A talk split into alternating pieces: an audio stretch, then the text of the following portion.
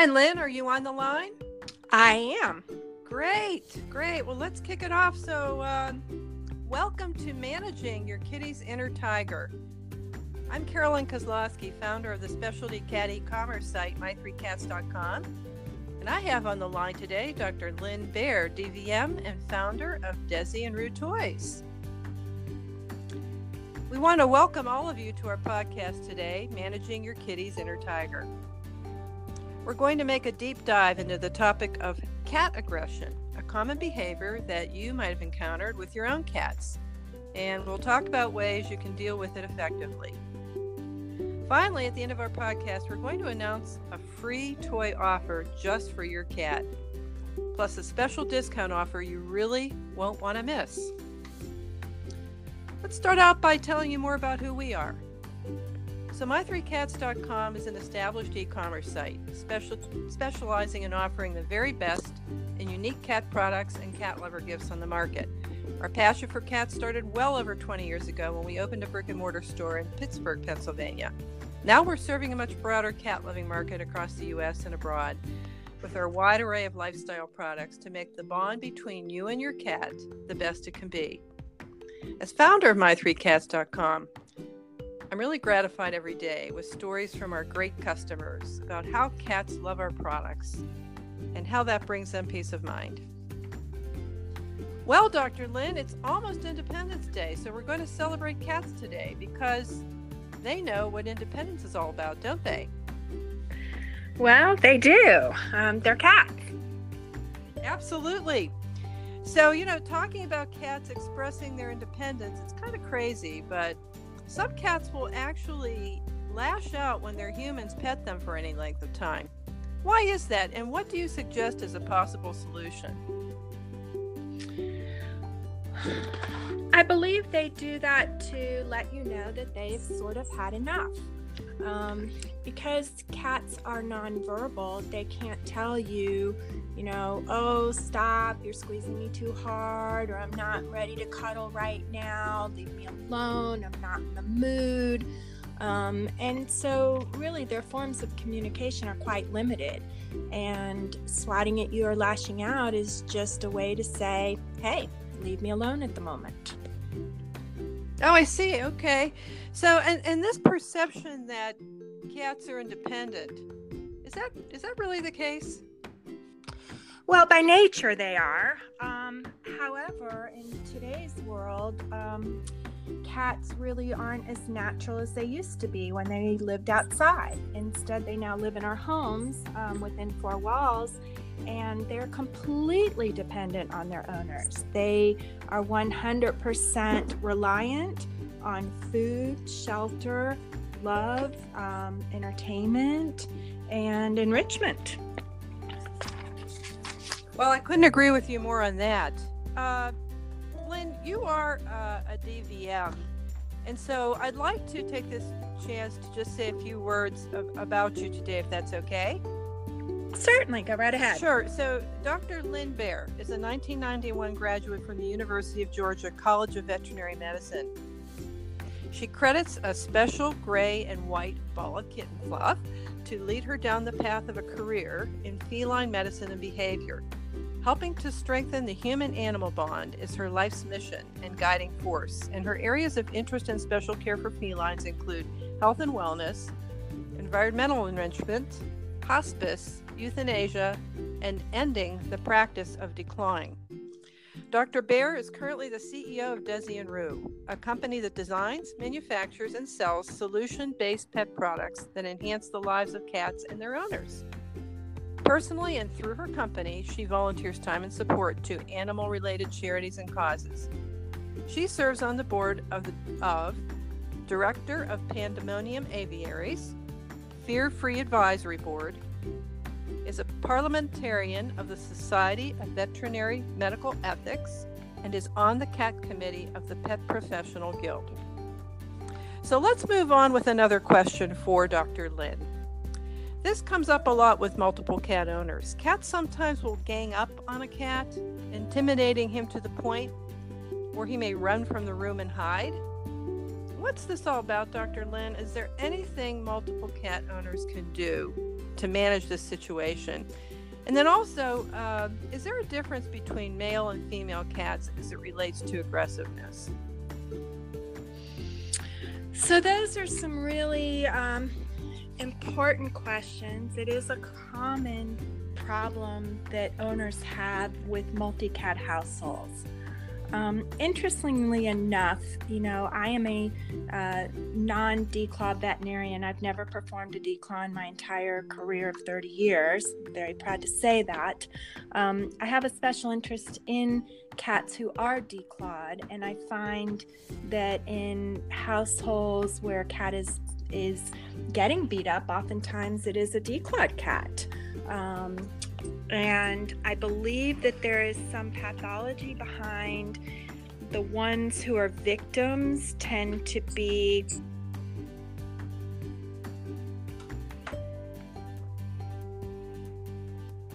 or some problem that indicates to the pack that they're not as strong and that they're easily picked on.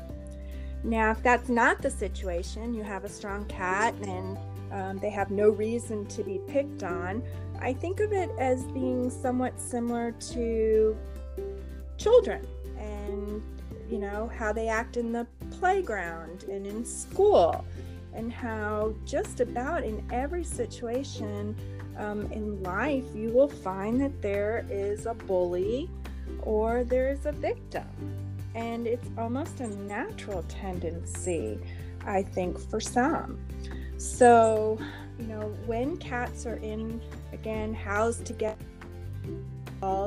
um, it's best to make sure that everybody has their own individual resources so that they have less to fight about.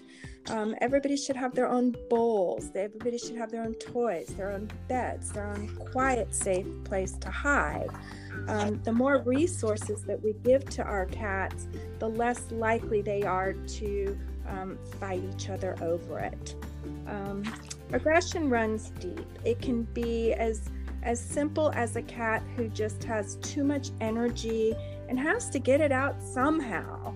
Um, nobody will play with them, and we're just getting pent up and looking for ways to um, release that energy, and so then they'll just go pick on another cat. Yeah, that that makes sense. Um, certainly, and I think as a multiple cat owner, um, I have experienced that too, and and I can understand how uh, your advice would be to just have enough resources around the house, and you know, to provide them with a lot of TLC. Yes, um, and you asked whether it was male or female, and right. Um, don't put as much on gender as I do on just personality. Um, you know, like people, you have laid back cats, and just like people, you have others that are higher maintenance. Well, here's another question that we hear about often as it relates to multiple cat households. Uh, at dinner time, when food is put down, sometimes one cat will travel from dish to dish pushing the other cats out and eating their food. Uh, have you ever seen this happen, and is there anything that can be done to eliminate that problem? Yes, and I think it happens frequently. Um, you know, I I would assume it also happens out in nature when you know you have a colony of cats that are being fed. Um, there's always that one kind of pushy cat that just has to go check everybody's things out and make sure that that nobody's getting something better than what they have. Think it's very natural. There's, you know, really nothing too terribly wrong with it. Um, the best thing to do in a situation like that is to um, feed the other cats first. You know, again, everybody should have their own food bowl. Um, I prefer that food bowls be separated from each other so that nobody has to be cheek to cheek. Um, and then whoever eats the slowest gets fed first. And it's a routine, and you call each cat over to their bowl, and the one that, that kind of dish surfs gets fed last. Um, assuming that we're feeding canned food, that cat that also, you know, maybe gobbles everything down first and is done and trying to visit everybody else's bowl, you could take a, a you know, some dry kibble or a couple of treats and throw it across the room and give that cat a little bit of exercise, um, going to chase a treat or two while everybody else is devouring their meal. I really love the term you use, dish surfing. That's great. Is there? I have this vision, you know, of the cat on a surfboard, you know, surfing right. from dish to dish. Anyway, uh, on to the next question. So, aggressive behavior among cats can also sometimes happen in the litter box. What's up with that? And what do you suggest to alleviate the problem? Well, that one can turn into a very serious problem because a cat who's getting bullied in the bathroom is more apt to try to find different places to go to the bathroom. So, when that occurs, that can really wreak havoc in a household. Um, so there's there's several things to be done. Number one, again, we go back to resources. Everybody should have their own resources. So there should be multiple litter boxes um, where cats can have access to them. They should not be covered um, because that traps a cat inside the litter box if they're getting beat up on. Um, so, uncovered litter boxes are best, and also keeping them away from the wall. You don't want to push them up to the wall where a cat who is being bullied can't get away. So, they have to have access into the litter box from all four directions and be placed in an area where they can see when somebody's coming up you know, onto them. And so keeping the cat safe is the key. Mm-hmm. Um, so those things will, will definitely help. And, you know, again, that involves just guarding, re- you know, resources, just a bully cat finding opportunities to um, get their energy out, express themselves, and to show their dominance. And so for the cat that is the bully, you know, I, I, I feel like play is the answer to everything. Exercise and play and activity cures all. And so making sure that that bully cat is just worn out every day from playing and having fun helps, as well as making sure that every cat has appropriate resources for their individual needs. You know, I can't help but think Dr. Lynn, that that might have been a motivation for you to develop your own line of cat toys. it absolutely was the motivation. Um, you know, I never thought I'd I'd be in go from the exam room to the toy room, but I have to tell you, it's a lot of fun. Oh, I'm sure it is. I'm sure it is, and it's really providing a solution, you know, for all of us out here that have multiple cats or even one in the household and you know we have to leave the house from time to time. So um, we want to thank you for that. Uh, so on to uh, the next question here. We all know that playtime is known as a great diffuser of stress among household cats. We were just on that topic. Um, i regularly enjoy playtime with my own cats and you know, typically I'll throw a catnip toy around with them or I'll engage them uh, with a wand teaser toy. And um, sometimes I notice that um, they might become possessive of the toy and they won't let go. They love it too much, I guess. Uh, when I try to loosen their grip, they hold on tightly and sometimes swipe at my hand. Um, why do they do this and what should I do about it? Well, I think it goes back to catch and cats mm-hmm. really are much more solitary creatures in nature. They hunt 10 to 20 times a day, and um, they're not always successful, which is why they have to hunt so much. Um, they actually only are successful two thirds of the time.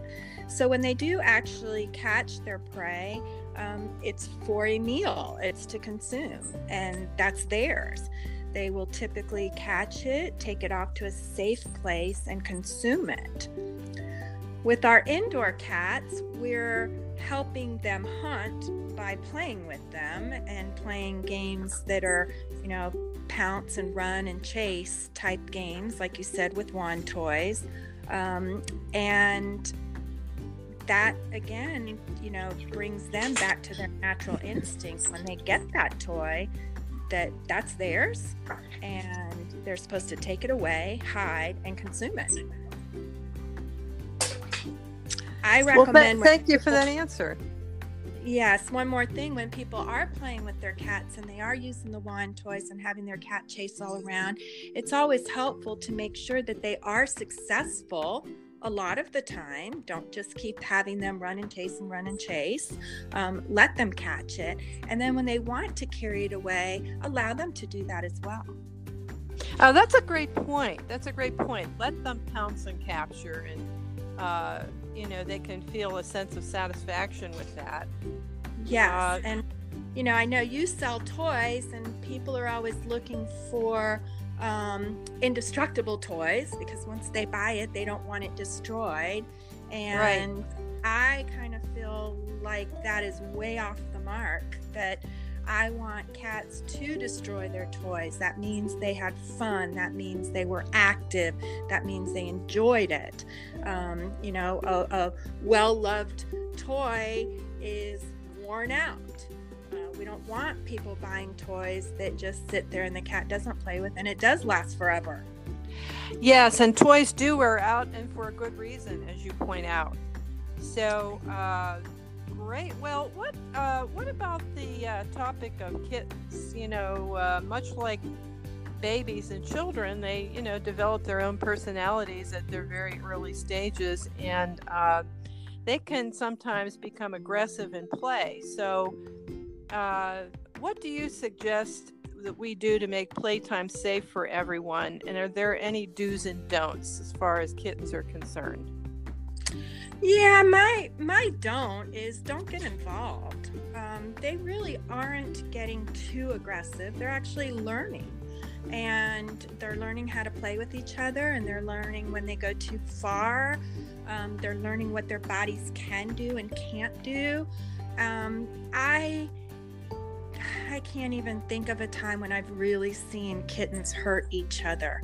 Like they just don't really do that. Um, they're quite resilient. If one cat is playing too rough with another, the other one just, you know, goes and plays with a different kitten. Um, they rough and tumble, and just like kids, that's kind of fun. Uh, I I think people should let them. Oh well, okay, great.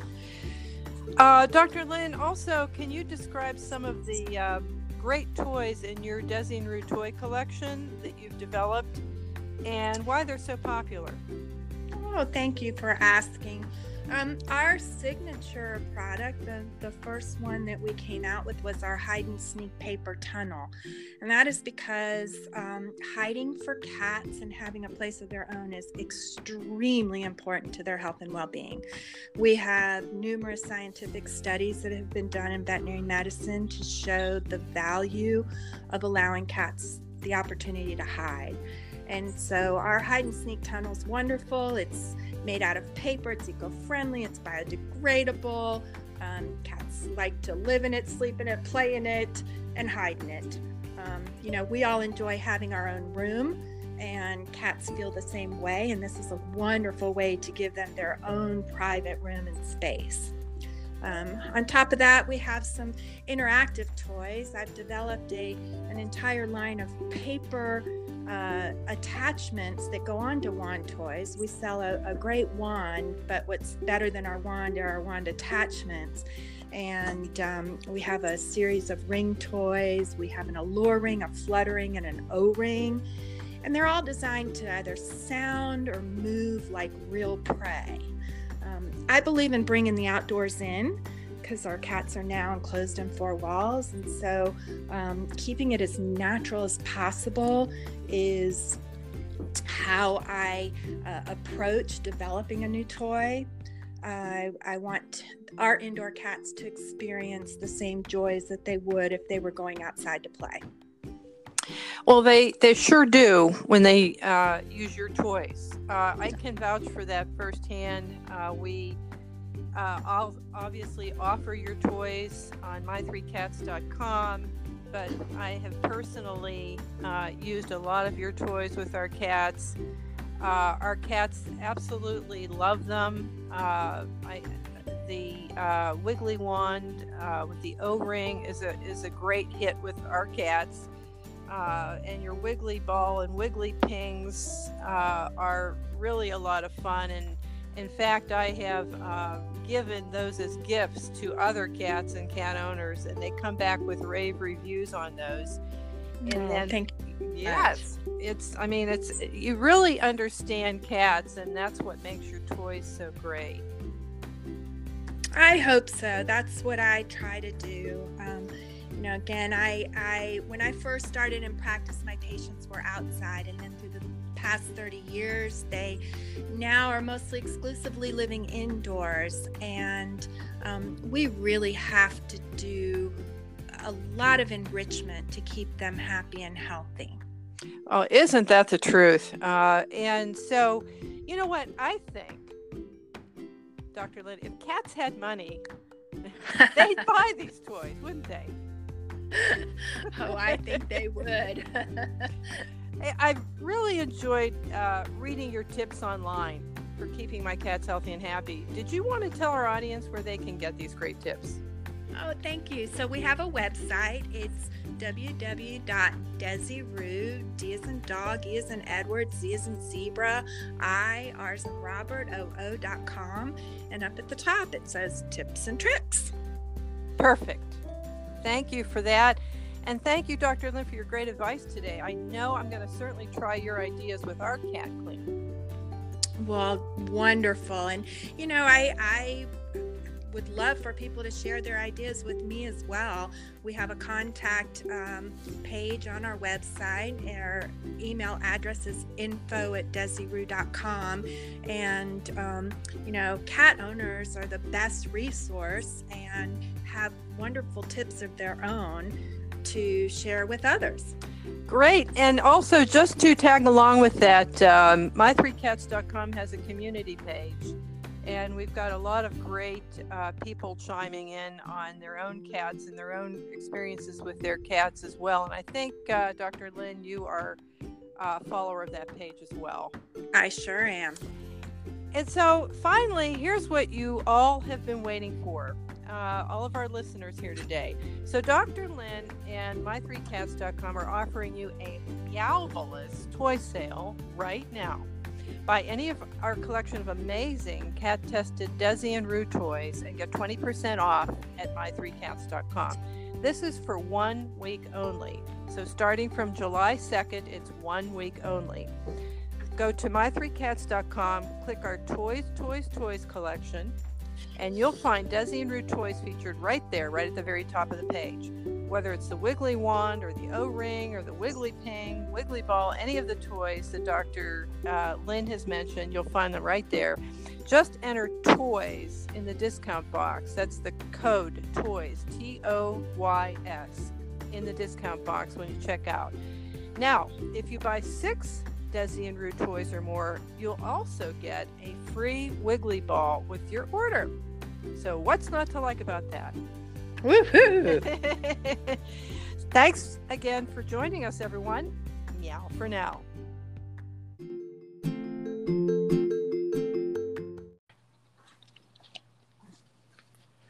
Hi, I'm Carolyn Kozlowski, host of our podcast and founder of the specialty cat e-commerce site my3cats.com.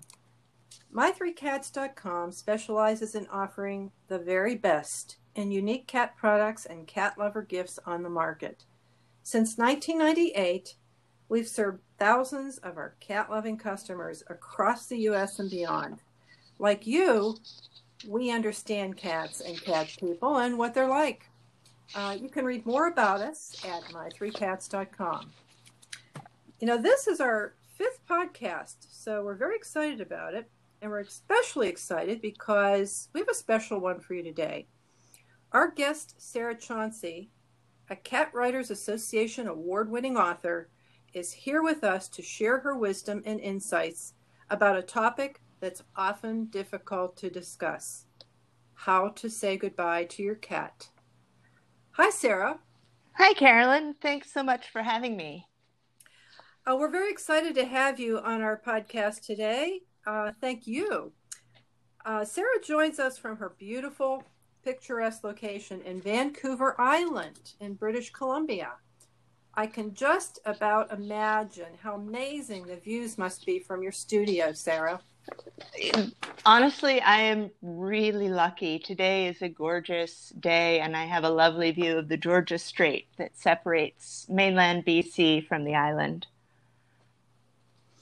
Oh, that just sounds so fascinating. One of these days I'll make it there. it will, as our provincial health officer says at every briefing, she says, This is not forever, but it is for now. Oh, so, I love it. I love it. Well, now I'd like to share with our listeners a few words about you, Sarah. Um, Sarah's real life experience with her cat, Hedda, inspired her to write her book P.S. I love you more than tuna. She has written and edited for nearly every medium over the past three decades, from print to television to digital. Her writing has been featured on EckhartTolle.com and Modern Loss, as well as in Lion's Roar in Canadian Living. She lives on Vancouver Island in British Columbia, where she divides her time between writing, editing nonfiction, and walking in nature. Sarah never saw herself as a cat person, but rather one of millions of people who simply loved her cat deeply. In Sarah's own words, P.S. I Love You More Than Tuna, published by Sounds True, will be the first illustrated gift book for adults grieving a companion cat. It will help readers through their pain without being saccharine will heal through laughter as well as tears and will offer empathy without minimizing the reader's pain or the need to fix. So let's start out with this premise cats live shorter lifespans than most humans. Veterinary medicine is getting better all the time, but most of us will face this loss at least once. As we grasp the reality that the time we have together with our cat may be coming to an end. Um, Sarah, what are your thoughts about how we can make the most of our remaining time together with our cat?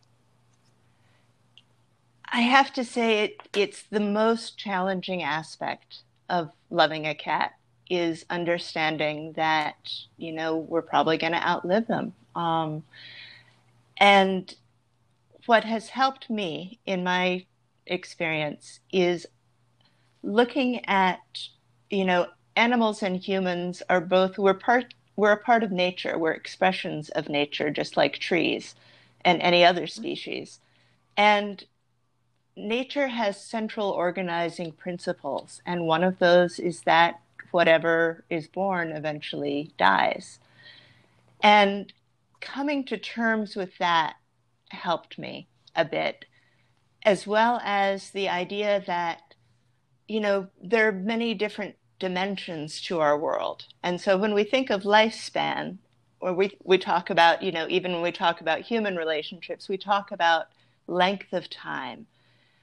In my experience, we can also go into a depth of the bond, and especially towards the end when everything is very fragile, including our own feelings um, going deep and meeting our cat at their essence is I found that really helpful and a way to to be able to let go even if I didn't want to, if that makes sense. It does. It does make sense. And you're right. I mean, we always look at things on a linear fashion, you know, mm. as far as how much time we have left but it just it just involves so much more um, as we talk about our companion animals and how closely we're bonded with them. Yes. So, Sarah, um, if I may quote you, the opportunity inherent in anticipatory grief is to work with what psychologist William Worden calls the first task of mourning. That is to say, to accept the reality of the impending loss. You say that if we can do this before our cat's death, then the experience can be much less traumatic and even peaceful or sacred. So, would you please expand on this for us a bit? Sure. Um, speaking of, I'll start by saying we were talking about how linear the human mind can be. And I think most people are familiar with Elizabeth Kubler Ross's paradigm of the five stages of grief, which I my understanding is that she never intended for them to be linear, but people get really caught up in that of like, well, when do I get to the next stage? And the paradigm that I have found really helpful comes from psychologist William Worden, as you mentioned, who has four tasks for working through mourning. And the first task is simply to, the way he phrases it, is to accept the reality of the loss. And how this played out for me, and I was incredibly lucky and grateful for this, is there's a woman who works in my vet's office named Tracy. And when I finally decided it was time, you know, and I've written about kind of how I came to that decision, I think two or three times I called and tried to make the appointment and I couldn't get, I couldn't speak through tears. I was crying too hard. And she said to me, Take time to let your heart catch up to your decision. Because if you can do that, you know, if you don't do that, it's going to be much, much harder afterwards. So I believe that there is an upside. That sounds like a very mm-hmm. strange way to phrase it. So people mm-hmm. who experience sudden loss, and certainly there are many, many people who experience sudden loss, and you can't, you know, you're dealing with shock, you're not able to prepare at all, and you're kind of blindsided. But if you know that, you know, your cat is 15, 16, or been through several rounds of treatment that aren't working, um, there's more of a time to pre grieve, sort of. Um, I cried a lot in the four years before Hedda actually died because every time I thought about it, I couldn't imagine how I would get through it. Mm-hmm, mm-hmm. Um, and when Tracy said that to me, it just made sense. It's coming to an acceptance, and it, you don't have to like it. You know, I don't think there's anybody who likes it you know it it doesn't mean feeling positive about it. It simply means i think all of us know what it feels like when we're resisting something and when there's a really tight knot in our stomach versus the openness of grief because grief really does break us open. And if we can get to that kind of broken open stage then that's where you know a lot of the healing can come in Sure, sure. Well, that's very uh, insightful uh, of you to to say that. Uh, and also, yes, I mean, at first we feel resistance, but then, you know, if we can get ourselves to a place where, you know, it is reality and we know it's coming, but let's make the the best of it. Yes, that we can. Um, I'd like to just add, it's possible to simultaneously feel immense grief and still have a peaceful experience. Those two are not mutually exclusive. Um, I think people sometimes get the impression that acceptance means, oh, everything's okay. It's not. I mean, another word I've heard for it is surrender, surrendering to what's actually happening. Um, for me, when I get into a place of resistance, I think this shouldn't be happening. It's awful and all those thoughts just make me feel so much worse. And so it's a matter of just being kind to yourself. Um, we're going to feel grief because we feel love and love and grief are inextricably linked. Oh yes. I couldn't agree with you more on that. You know sarah as we continue to discuss preparing ourselves for the eventual passing of our beloved cats one of your suggestions is to stay in the present moment as much mm-hmm. as possible. And we know that humans have a surprising ability to handle whatever arises in the moment, no matter how challenging or painful. Would you please discuss why you recommend this approach? The way I see it, the alternative is to miss those precious moments that we do have with our cats. And, you know, we humans have this incredible ability to think mentally about the future and the past and to compare and contrast. And that often takes us out of our bodies. So when I say be present in the moment, I'm talking about what do you see? What can you hear? You know, in this moment, your cat is still with you. You know, what is the expression in their eyes? How is their body language? Maybe place your hand on their fur and just focus on the sensation of fur and their breath. And that stops the mind from whirling around and going, oh my, ah, you know, the, the horrible feelings and thoughts that we have in this challenging time. Um, presence, presence is a way, in my experience, to bring us into the sacred of the relationship. Isn't isn't that true? And you know, staying in the present moment, that can apply to almost anything we do in our lives. Yes.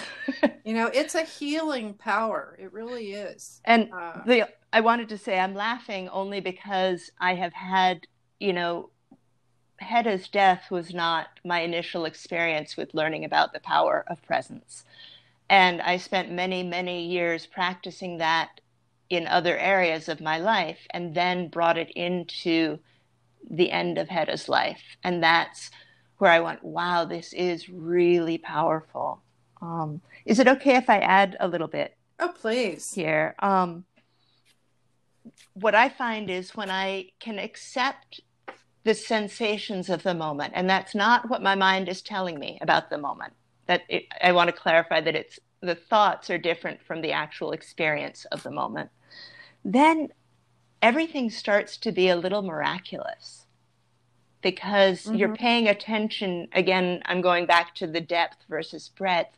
You're paying attention to the deepest moments and the real the reality of you know the mystery of this world. I mean, that's another opportunity with cats at the end of their lives is you know we love them and we call them cats, but these beings would exist even without us and just leaning into that mystery and wonder. And we don't we don't know how long we'll have with our cats. We like to adopt a kitten and think okay you know i've got 20 years but as all of your listeners probably know that's not always the case. And we don't know how long we have you know ourselves on this planet. Yep and absolutely. presence presence helps us make the most of that time. It it, it really does. I mean we could outlive our cats or our cats could outlive us. Yeah. um, and, you know, if it's the latter, then hopefully we're all prepared that we've already planned ahead. Uh, right. Uh, making preparations for that as well. Yes. So, um, Sarah, you've observed that with a cat that's young or even with an older cat, their humans typically may have thoughts like, you know, this shouldn't be happening or he's too young um, those thoughts, while completely understandable, are really a form of resistance. So, why is that not a healthy approach? As humans, we often, you know, we have this amazing brain that can create stories about what's happening around us. And that that keeps us from I mean, in some ways it protects us. It's basically our brain's our mind's way of trying to protect our heart um, because we come up with these stories and then we can put all our mental energy into those stories, but we're not experiencing what's true for us in that moment, which is this very profound grief.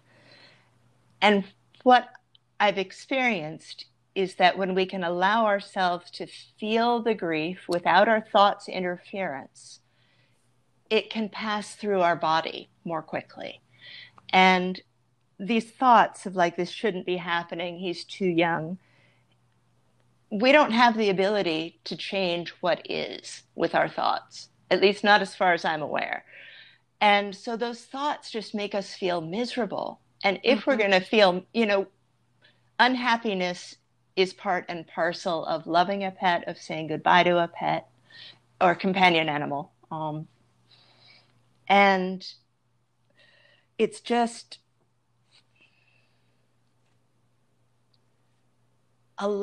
if we're going to have this this pain, Mm-hmm. let's focus on how it can move through us rather than thinking about it, which keeps the pain trapped in the body. It definitely does. And, um, you know, when we worry, it doesn't help matters. I mean, we're human and we worry. Right. but at the same time, it, it just doesn't change anything. In fact, it, it makes the reality seem worse than it really is. Yes. And one of my favorite lines, and I think it was from Eat, Pray, Love, um, is, you know, worry is just the ego trying to pretend that it's useful. Oh, that's a good one. I like that. And I really, you know, I see that, I saw that a lot in myself at the end of Hedda's life. And every time I was able to catch it, I would come back to just the sensations of the moment. And I often, you know, would run into the bathroom and bawl into the towel. But it, you know, focusing on our feelings rather than our thoughts, in my experience, really helped me process the grief. Wow, that's that's that is so fascinating, and um, thank you very much for that insight. Um, Sarah, in the course of preparing for your cat's passing, you've said that if your mind and your heart are reeling, give yourself some compassion. Treat yourself the way you would treat a kitten in distress, for example. Mm. Why do you believe this is so important in the process of preparation? Well, saying goodbye is really hard. It's, you know, I think it's the most difficult thing anyone who loves an animal does. And we often beat ourselves up. Everybody has regrets. If your cat died suddenly, people worry that, you know, they could have done something else, they should have done something else. If, you know, did I wait too long? Did I do it too soon? If you choose euthanasia, um, there are just so many ways to doubt ourselves. And again, that's the mind coming in to try and take control of what is really a physiological process and an emotional process rather than an intellectual one. So there's a woman named Dr. Kristin Neff, and her website is self-compassion.org. And her life's work is around helping people learn to be compassionate with themselves. What I've seen with cat lovers in particular is that people who love cats are some of the most compassionate people on the planet. And they often don't extend that compassion to themselves. And we are every bit as deserving of compassion as the animals we love. I mean, we are equal expressions of nature. And when when I take care of myself first, when I have compassion for myself, then then I'm able to extend that compassion to others. Um, and I just I tell people to be gentle with yourself, and I know that's a cliche in dealing with grief in general, but it's a really profound, to me, a profound statement underneath because it means have compassion for yourself. You know, imagine you know someone else going through this and think of all the compassion you have for them. You are every bit as deserving of that. Yes and you know what? Those those are true words of wisdom about uh, the topic of compassion and self-compassion. So thank you for those uh, Sarah, um, I believe that this next observation of yours is one that has really hit home with me personally. mm, Um, it's about what I call the hospice stage. You know, yes when, when you know that you've tried everything, and yeah you know your your vet is telling you, look, it's it's pretty much time, and you know you've got so much time left, and so forth. So. mm, I know, even though I've personally been through this several times, I am um, I'm a dyed in the wool cat lover. I've had cats since infancy, mhm. so I've had a lot of experience with um, cats throughout their lives and even at the end of their lives and so forth. Mm. But it's still always difficult because I realize that my dear cat isn't feeling well, and it's hard to witness that. So Mm. You know, you suggest making the time you have together special.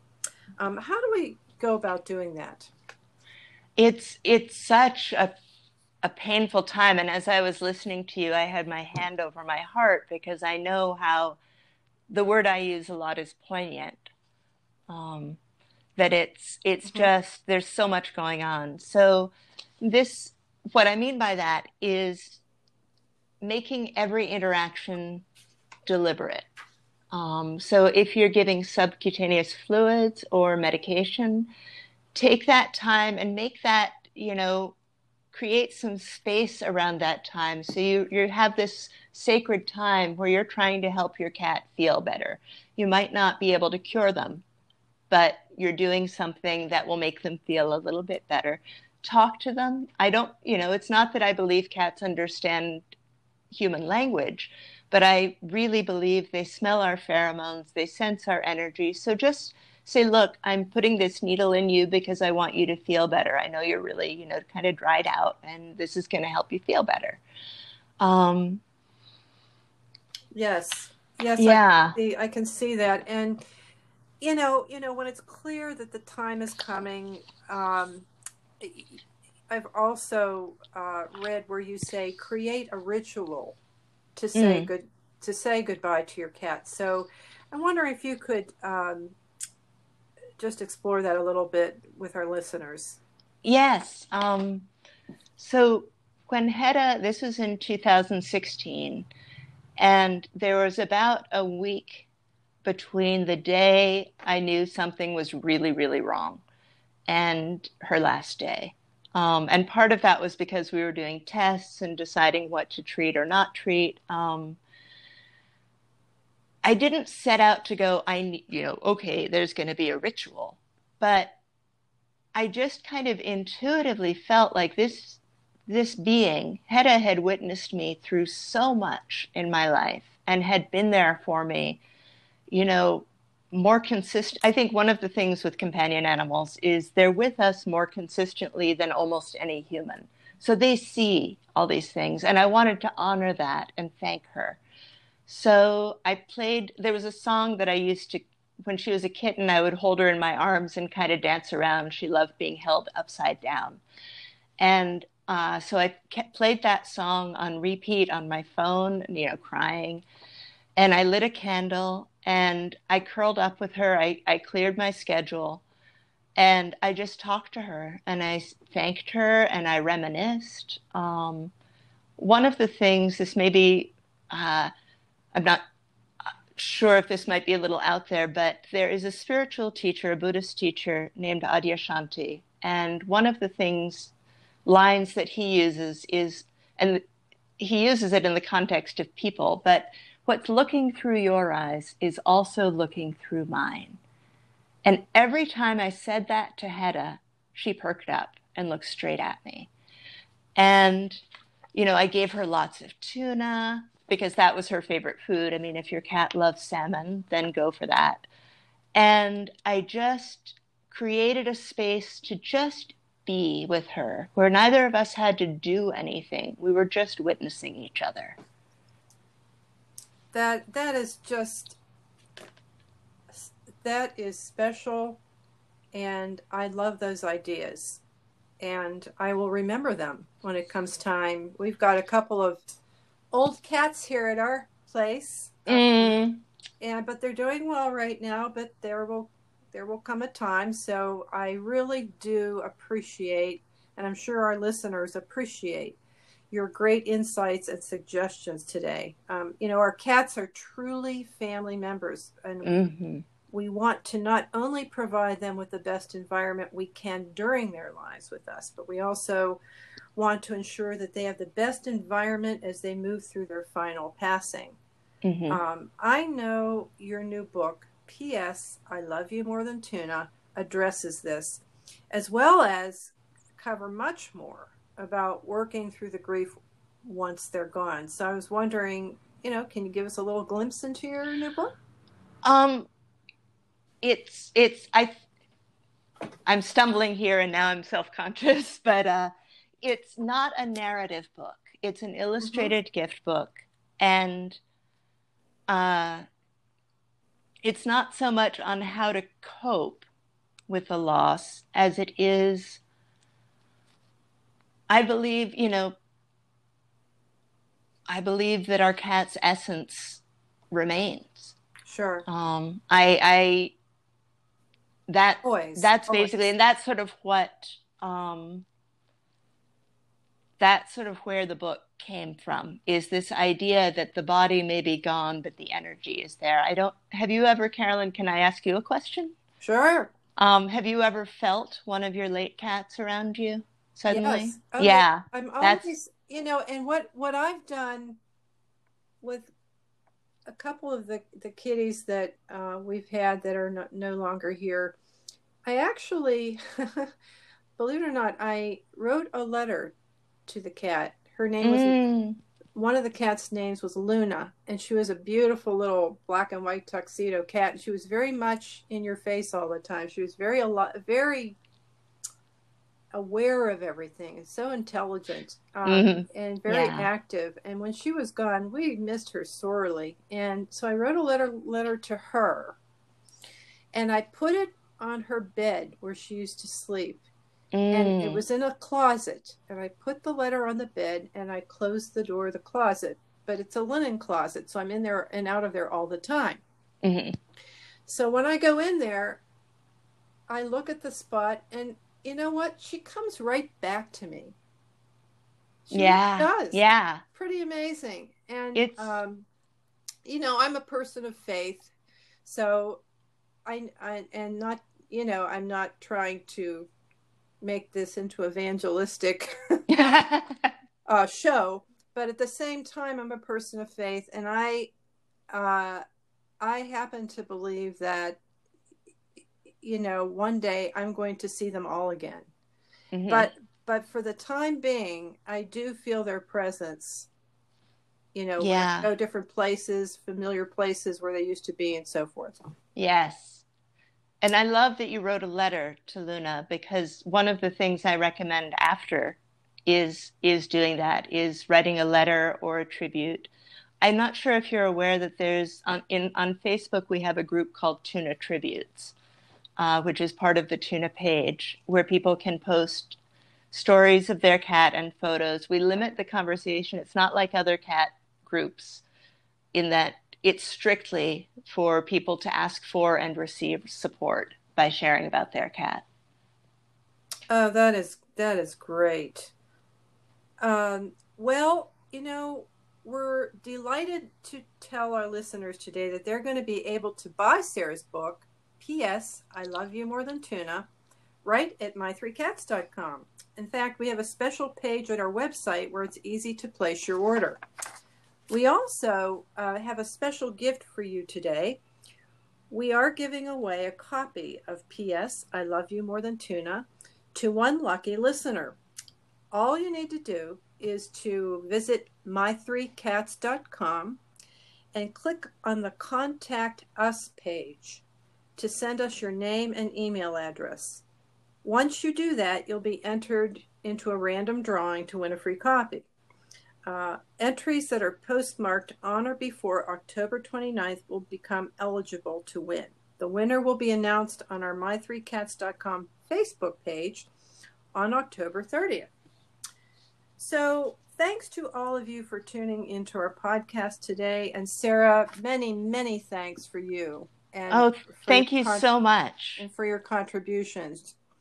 You know, we hope that you'll tell your friends to listen to this podcast on the my3cats.com Facebook page, as well as on their Google Play, Spotify, Anchor, and other favorite podcast apps. Until next time, may you and your feline family members together enjoy good health and happiness.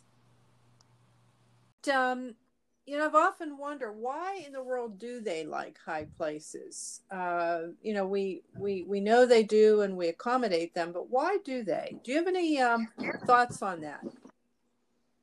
Yes. So I think um, there's a there's several reasons. I don't really think that there's just one. Um, a primary reason, though, is the higher up they are, the safer they are from being preyed upon.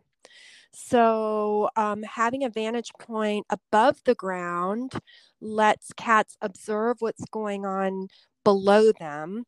And um, again it's it's a way of sort of hiding up there.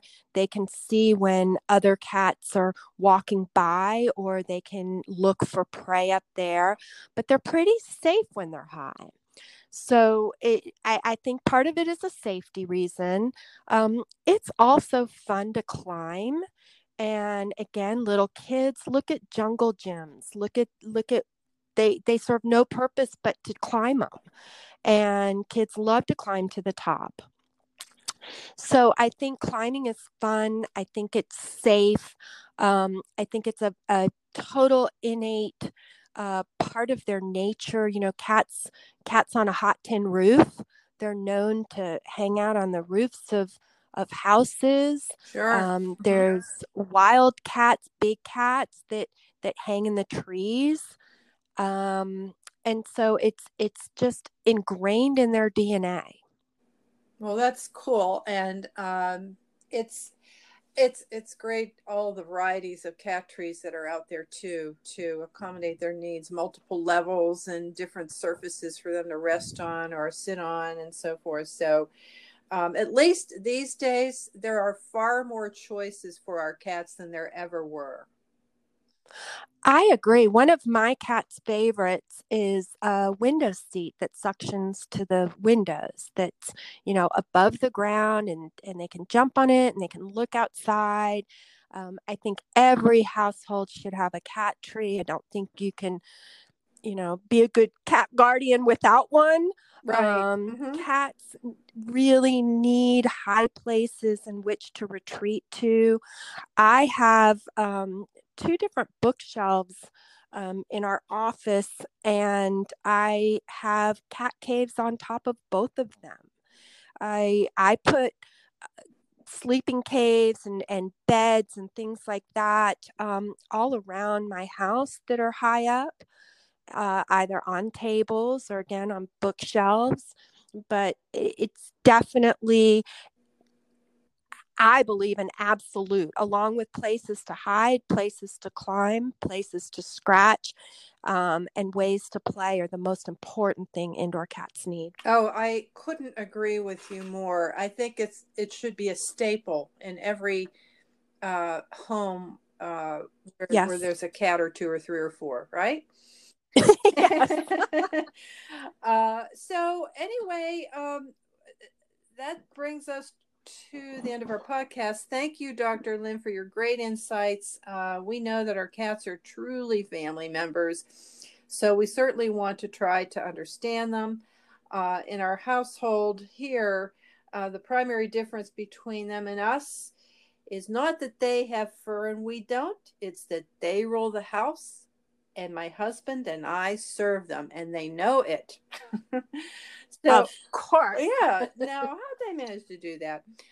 Uh, anyway, uh, we wanted to let our audience know uh, that you can listen to this podcast again or share it with your friends. It's uh, going to be published on Facebook, uh, our Facebook page at my3cats.com, as well as other places. Uh, Google Play, Spotify, and Anchor apps will have it as well. So, thank you again for tuning in. Uh, we do have a special offer for our listeners today. So, uh, just go to my3cats.com where we carry uh, all the line of Dezi and Roo toys. Uh, place any order, uh, any minimum will do. And we're going to do something special for you. We're going to add a free Dezi and Roo Wiggly Ball to your order. These are great little toys. You'll you'll discover that as soon as you get one um, just enter the code podcast, all one word, P O D C A S T, at checkout. This is a limited time offer, so why don't you go visit my3cats.com right now? And thanks again, and meow for now. Um, you know, I've often wondered why in the world do they like high places? Uh, you know, we we we know they do, and we accommodate them, but why do they? Do you have any um, thoughts on that? Yes. So I think um, there's a there's several reasons. I don't really think that there's just one. Um, a primary reason, though, is the higher up they are, the safer they are from being preyed upon. So, um, having a vantage point above the ground lets cats observe what's going on below them. And um, again it's it's a way of sort of hiding up there. They can see when other cats are walking by or they can look for prey up there but they're pretty safe when they're high so it, I, I think part of it is a safety reason um, it's also fun to climb and again little kids look at jungle gyms look at look at they they serve no purpose but to climb them and kids love to climb to the top. So I think climbing is fun. I think it's safe. Um, I think it's a, a total innate uh, part of their nature. You know, cats cats on a hot tin roof. They're known to hang out on the roofs of of houses. Sure. Um, mm-hmm. there's wild cats, big cats that that hang in the trees. Um, and so it's it's just ingrained in their dna well that's cool and um, it's it's it's great all the varieties of cat trees that are out there too to accommodate their needs multiple levels and different surfaces for them to rest on or sit on and so forth. So um, at least these days there are far more choices for our cats than there ever were I agree. One of my cat's favorites is a window seat that suctions to the windows that's, you know, above the ground and, and they can jump on it and they can look outside. Um, I think every household should have a cat tree. I don't think you can, you know, be a good cat guardian without one. Right. Um, mm-hmm. Cats really need high places in which to retreat to. I have um, two different bookshelves um, in our office, and I have cat caves on top of both of them. I I put uh, sleeping caves and, and beds and things like that um, all around my house that are high up, uh, either on tables or again on bookshelves. But it's definitely I believe an absolute, along with places to hide, places to climb, places to scratch, um, and ways to play are the most important thing indoor cats need. Oh, I couldn't agree with you more. I think it's it should be a staple in every uh, home uh, where, yes. where there's a cat or two or three or four, right? uh, so anyway, um, that brings us to the end of our podcast. Thank you, Dr. Lynn, for your great insights. Uh, we know that our cats are truly family members, so we certainly want to try to understand them. Uh, in our household here, uh, the primary difference between them and us is not that they have fur and we don't, it's that they rule the house and my husband and I serve them and they know it. So, of course. Yeah. Now, how did they manage to do that? Uh, anyway, uh, we wanted to let our audience know uh, that you can listen to this podcast again or share it with your friends. It's uh, going to be published on Facebook, uh, our Facebook page at my3cats.com, as well as other places. Uh, Google Play, Spotify, and Anchor apps will have it as well. So, thank you again for tuning in. Uh, we do have a special offer for our listeners today. So, uh, just go to my3cats.com where we carry uh, all the line of Dezi and Roo toys. Uh, place any order, uh, any minimum will do. And we're going to do something special for you. We're going to add a free Dezi and Roo Wiggly Ball to your order. These are great little toys. You'll you'll discover that as soon as you get one um, just enter the code podcast, all one word, P O D C A S T, at checkout. This is a limited time offer, so why don't you go visit my3cats.com right now? And thanks again, and meow for now. Um, you know, I've often wondered why in the world do they like high places? Uh, you know, we we we know they do, and we accommodate them, but why do they? Do you have any um, thoughts on that? Yes. So I think um, there's a there's several reasons. I don't really think that there's just one. Um, a primary reason, though, is the higher up they are, the safer they are from being preyed upon.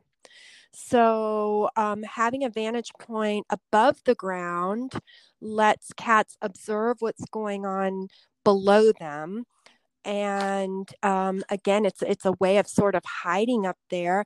They can see when other cats are walking by, or they can look for prey up there. But they're pretty safe when they're high. So it, I, I, think part of it is a safety reason. Um, it's also fun to climb. And again, little kids look at jungle gyms. Look at look at they they serve no purpose but to climb them, and kids love to climb to the top. So I think climbing is fun. I think it's safe. Um, I think it's a, a total innate uh, part of their nature. You know, cats cats on a hot tin roof. They're known to hang out on the roofs of of houses. Sure. Um, mm-hmm. there's wild cats, big cats that that hang in the trees. Um, and so it's it's just ingrained in their DNA. Well, that's cool, and um, it's it's it's great all the varieties of cat trees that are out there too to accommodate their needs multiple levels and different surfaces for them to rest on or sit on and so forth. So um, at least these days there are far more choices for our cats than there ever were I agree. One of my cat's favorites is a window seat that suctions to the windows that's, you know, above the ground and, and they can jump on it and they can look outside. Um, I think every household should have a cat tree. I don't think you can, you know, be a good cat guardian without one. Right. Um, mm-hmm. Cats really need high places in which to retreat to. I have um, two different bookshelves um, in our office, and I have cat caves on top of both of them. I I put uh, sleeping caves and, and beds and things like that um, all around my house that are high up, uh, either on tables or again on bookshelves. But it's definitely I believe in absolute, along with places to hide, places to climb, places to scratch, um, and ways to play are the most important thing indoor cats need. Oh, I couldn't agree with you more. I think it's it should be a staple in every uh, home uh, where, yes. where there's a cat or two or three or four, right? uh, so anyway, um, that brings us to the end of our podcast. Thank you, Dr. Lynn, for your great insights. Uh, we know that our cats are truly family members, so we certainly want to try to understand them. Uh, in our household here, uh, the primary difference between them and us is not that they have fur and we don't, it's that they rule the house and my husband and I serve them and they know it. So, of course. yeah. Now, how did they manage to do that? Uh, anyway, uh, we wanted to let our audience know uh, that you can listen to this podcast again or share it with your friends. It's uh, going to be published on Facebook, uh, our Facebook page at my3cats.com, as well as other places. Uh, Google Play, Spotify, and Anchor apps will have it as well. So, thank you again for tuning in. Uh, we do have a special offer for our listeners today. So, uh, just go to my3cats.com where we carry uh, all the line of Dezi and Roo toys. Uh, place any order, uh, any minimum will do. And we're going to do something special for you. We're going to add a free Dezi and Roo Wiggly Ball to your order. These are great little toys. You'll you'll discover that as soon as you get one um, just enter the code podcast, all one word, P O D C A S T, at checkout. This is a limited time offer, so why don't you go visit my3cats.com right now? And thanks again, and meow for now. Um, you know, I've often wondered why in the world do they like high places? Uh, you know, we we we know they do, and we accommodate them, but why do they? Do you have any um, thoughts on that? Yes. So I think um, there's a there's several reasons. I don't really think that there's just one. Um, a primary reason, though, is the higher up they are, the safer they are from being preyed upon.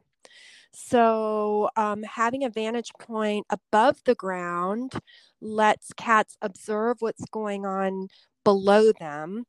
And um, again, it's it's a way of sort of hiding up there. They can see when other cats are walking by, or they can look for prey up there. But they're pretty safe when they're high. So it, I, I, think part of it is a safety reason. Um, it's also fun to climb. And again, little kids look at jungle gyms. Look at look at they they serve no purpose but to climb them, and kids love to climb to the top. So I think climbing is fun. I think it's safe. Um, I think it's a, a total innate uh, part of their nature. You know, cats cats on a hot tin roof. They're known to hang out on the roofs of of houses. Sure. Um, mm-hmm. there's wild cats, big cats that that hang in the trees. Um, and so it's it's just ingrained in their DNA. Well, that's cool, and um, it's it's it's great all the varieties of cat trees that are out there too to accommodate their needs multiple levels and different surfaces for them to rest on or sit on and so forth. So um, at least these days there are far more choices for our cats than there ever were I agree. One of my cat's favorites is a window seat that suctions to the windows that's, you know, above the ground and, and they can jump on it and they can look outside. Um, I think every household should have a cat tree. I don't think you can, you know, be a good cat guardian without one. Right. Um, mm-hmm. Cats really need high places in which to retreat to. I have um, two different bookshelves um, in our office, and I have cat caves on top of both of them. I I put uh, sleeping caves and, and beds and things like that um, all around my house that are high up, uh, either on tables or again on bookshelves. But it's definitely I believe in absolute, along with places to hide, places to climb, places to scratch, um, and ways to play are the most important thing indoor cats need. Oh, I couldn't agree with you more. I think it's it should be a staple in every uh, home uh, where, yes. where there's a cat or two or three or four, right? uh, so anyway, um, that brings us to the end of our podcast. Thank you, Dr. Lynn, for your great insights. Uh, we know that our cats are truly family members, so we certainly want to try to understand them. Uh, in our household here, uh, the primary difference between them and us is not that they have fur and we don't, it's that they rule the house and my husband and I serve them and they know it. so, of course. yeah. Now, how did they manage to do that?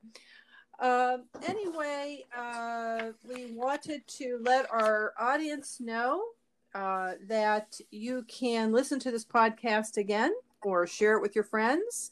It's uh, going to be published on Facebook, uh, our Facebook page at my3cats.com, as well as other places. Uh, Google Play, Spotify, and Anchor apps will have it as well. So, thank you again for tuning in. Uh, we do have a special offer for our listeners today. So, uh, just go to my3cats.com where we carry uh, all the line of Dezi and Roo toys. Uh, place any order, uh, any minimum will do. And we're going to do something special for you. We're going to add a free Dezi and Roo Wiggly Ball to your order. These are great little toys. You'll you'll discover that as soon as you get one. Um, just enter the code podcast, all one word, P O D C A S T at checkout. This is a limited time offer, so why don't you go visit my3cats.com right now?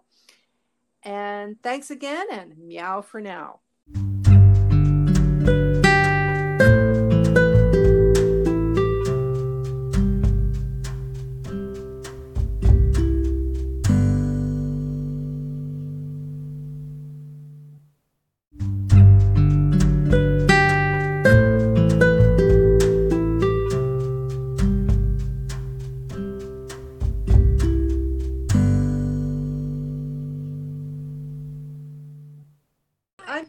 Kozlowski, host of our podcast and founder of the specialty cat e-commerce site my3cats.com.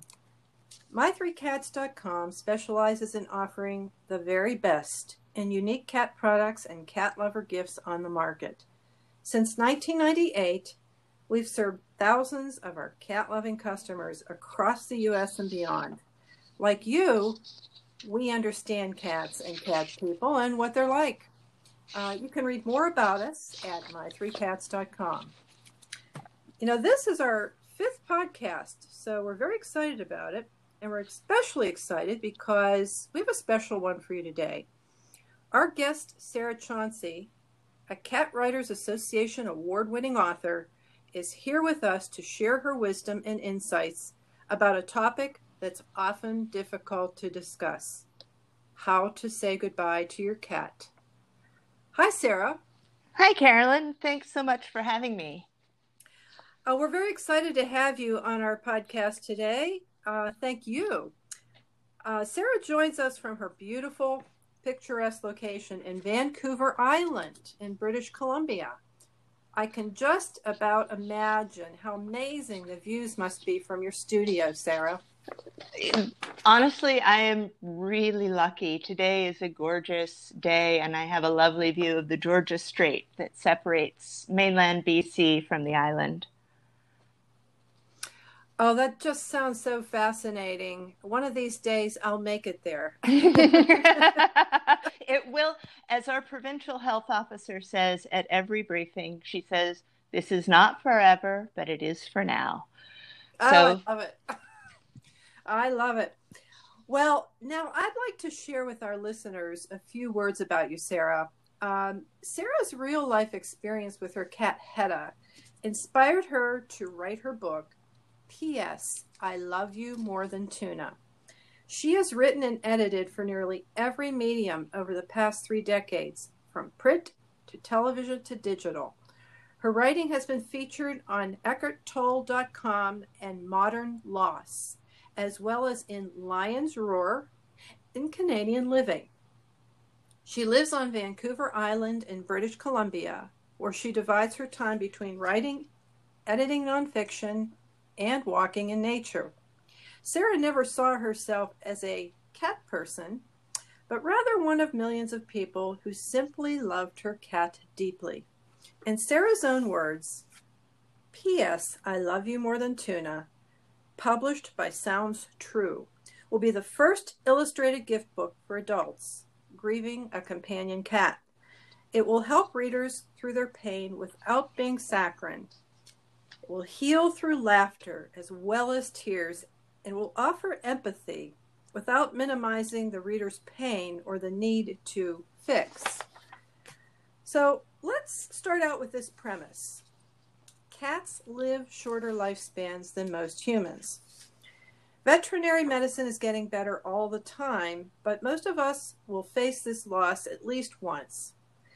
As we grasp the reality that the time we have together with our cat may be coming to an end, um, Sarah, what are your thoughts about how we can make the most of our remaining time together with our cat?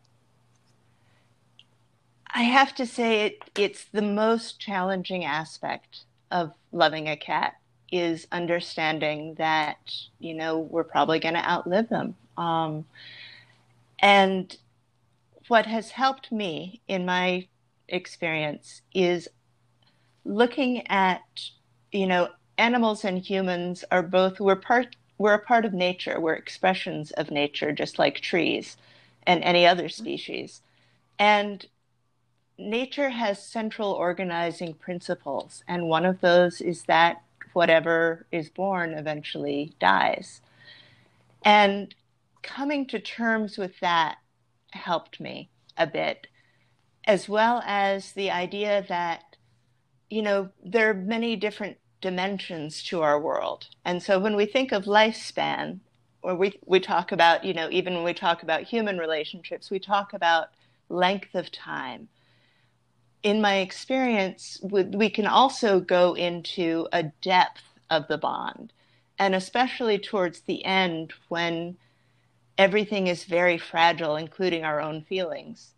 Um, going deep and meeting our cat at their essence is I found that really helpful and a way to to be able to let go even if I didn't want to, if that makes sense. It does. It does make sense. And you're right. I mean, we always look at things on a linear fashion, you know, mm. as far as how much time we have left.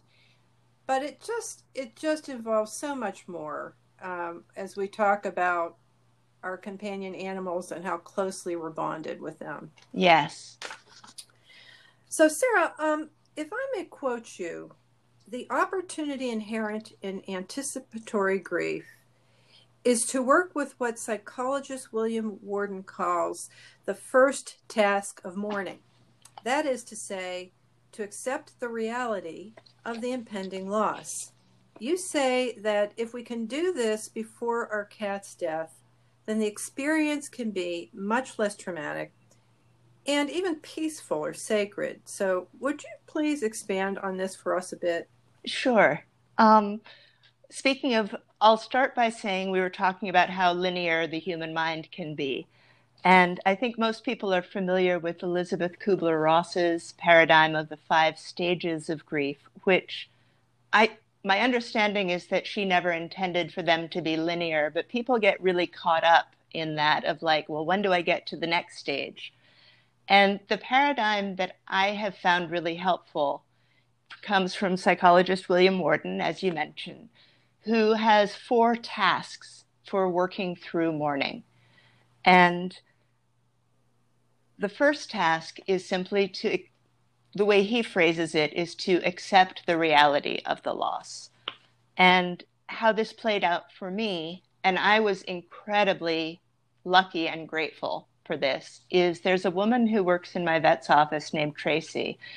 And when I finally decided it was time, you know, and I've written about kind of how I came to that decision, I think two or three times I called and tried to make the appointment and I couldn't get I couldn't speak through tears. I was crying too hard.